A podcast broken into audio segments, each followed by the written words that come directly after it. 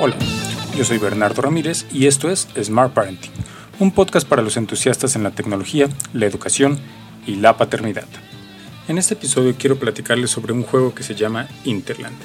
Pueden ingresar a él ingresando a la página https diagonal diagonal beinternetawesome.withgoogle.com diagonal es 419 bajo ALL diagonal Interland. No se preocupen por anotarlo, se los dejaré en la descripción de este podcast como todos los links que mencionemos. Interland es un videojuego que fue creado por Google que se puede jugar directamente en cualquier navegador de Internet. Les recomiendo que usen Chrome. Vale la pena mencionarse que se puede jugar en cualquier dispositivo móvil. No es necesario esperar a estar frente a una computadora para poder iniciar esta aventura. La idea del juego es tener herramientas o crear herramientas para que los niños identifiquen ciertas cosas mientras navegan en Internet. Cosas como por ejemplo, cuándo ser amable, por qué ser amable y cómo esto puede repercutir en ellos. También cómo generar contraseñas, cómo, bueno, más que cómo generar contraseñas, la importancia de tener una buena contraseña y cómo compartir cosas. Eso a muy grandes rasgos. El juego consta de cuatro niveles. Cada uno tiene un nombre que va un poco de, de qué va el juego y de qué va lo que quiere que nos, en que nos enfoquemos dentro del mismo.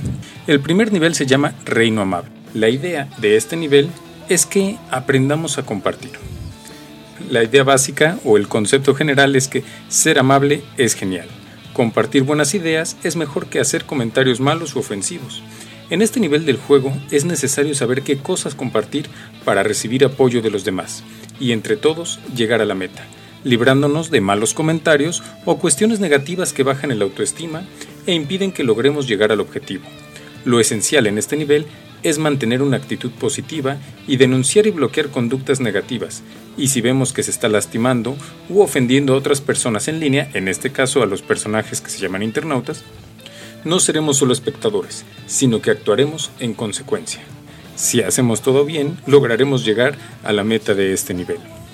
El siguiente nivel, aunque uno los puede jugar en cualquier orden, pero el que les voy a comentar a continuación se llama Río de Realidad.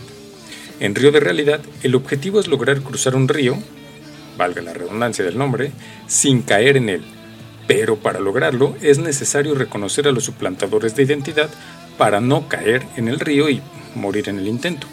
Para poder avanzar, lo que se necesita es elegir sabiamente cómo reaccionar a ciertas situaciones que se pueden presentar en la vida digital, como diferenciar un correo spam o alguna estafa y qué hacer con él.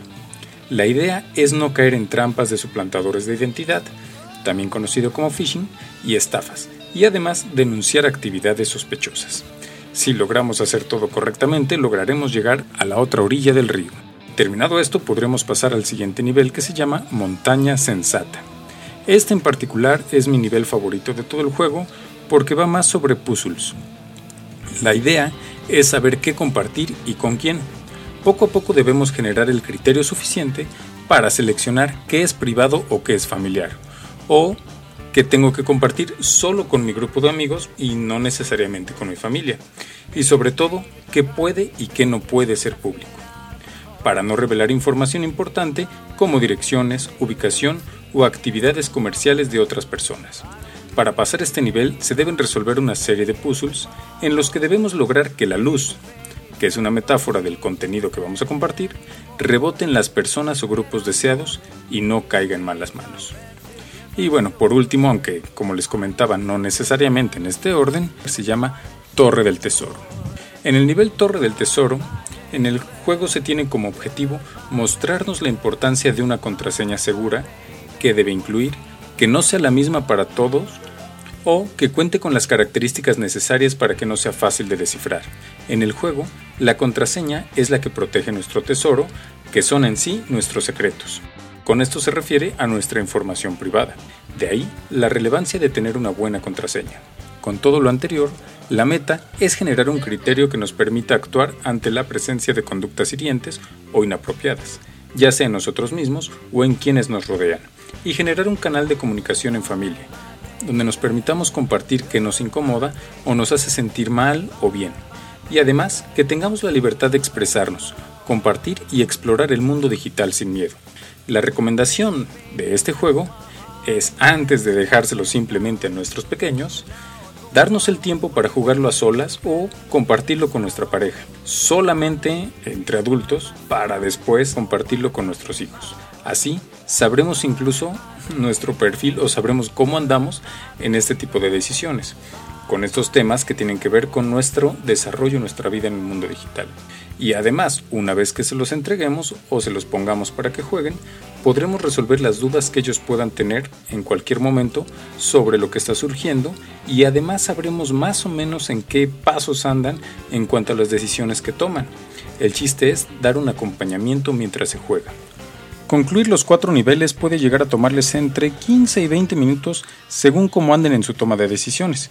Si ven que les toma más tiempo, hay que darle una estudiada a cómo nos comportamos en la vida digital.